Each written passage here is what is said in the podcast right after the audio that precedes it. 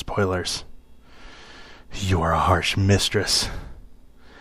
I hear you calling out to me in your sultry manner, enticing me to come into your arms and drink of which my heart desires, but I must not.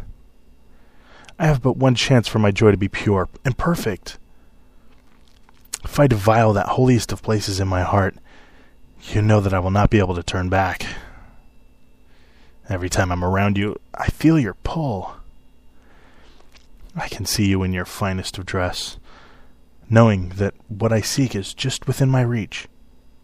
But if I pluck your forbidden fruit, its sweet nectar will be too much, and I will be sullied. Unable to hide my true feelings any longer. My fear is that you will not be as good as I hoped. Maybe you won't be able to fulfill all of my needs, and I must tarry longer. Though you may be a tempestuous bitch, my heart longs for that first time.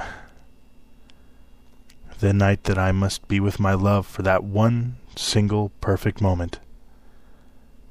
And I will be there for you at 1201 on May 19th.